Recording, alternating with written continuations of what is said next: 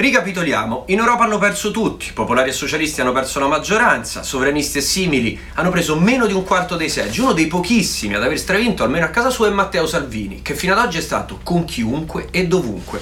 È uno e bino Salvini, sta al governo e all'opposizione allo stesso momento, tratta male il Papa e bacia il rosario, sta con i pensionati quota 100 e con i ventenni che grazie a quota 100 la pensione non la vedranno mai, con le imprese e con chi le vuole strangolare, con i russi e con gli americani, con l'Italia che vuole investire e con l'Italia che vuole fare debito. E ora, ora il governo è stato bocciato, la nostra situazione economica è disastrosa e in Europa nessuno, che siano amici o nemici, vuole accollarsi il nostro debito. Allora basta nascondersi, basta dare le colpe alle stelle, che siano quelle di Di Maio o di Bruxelles.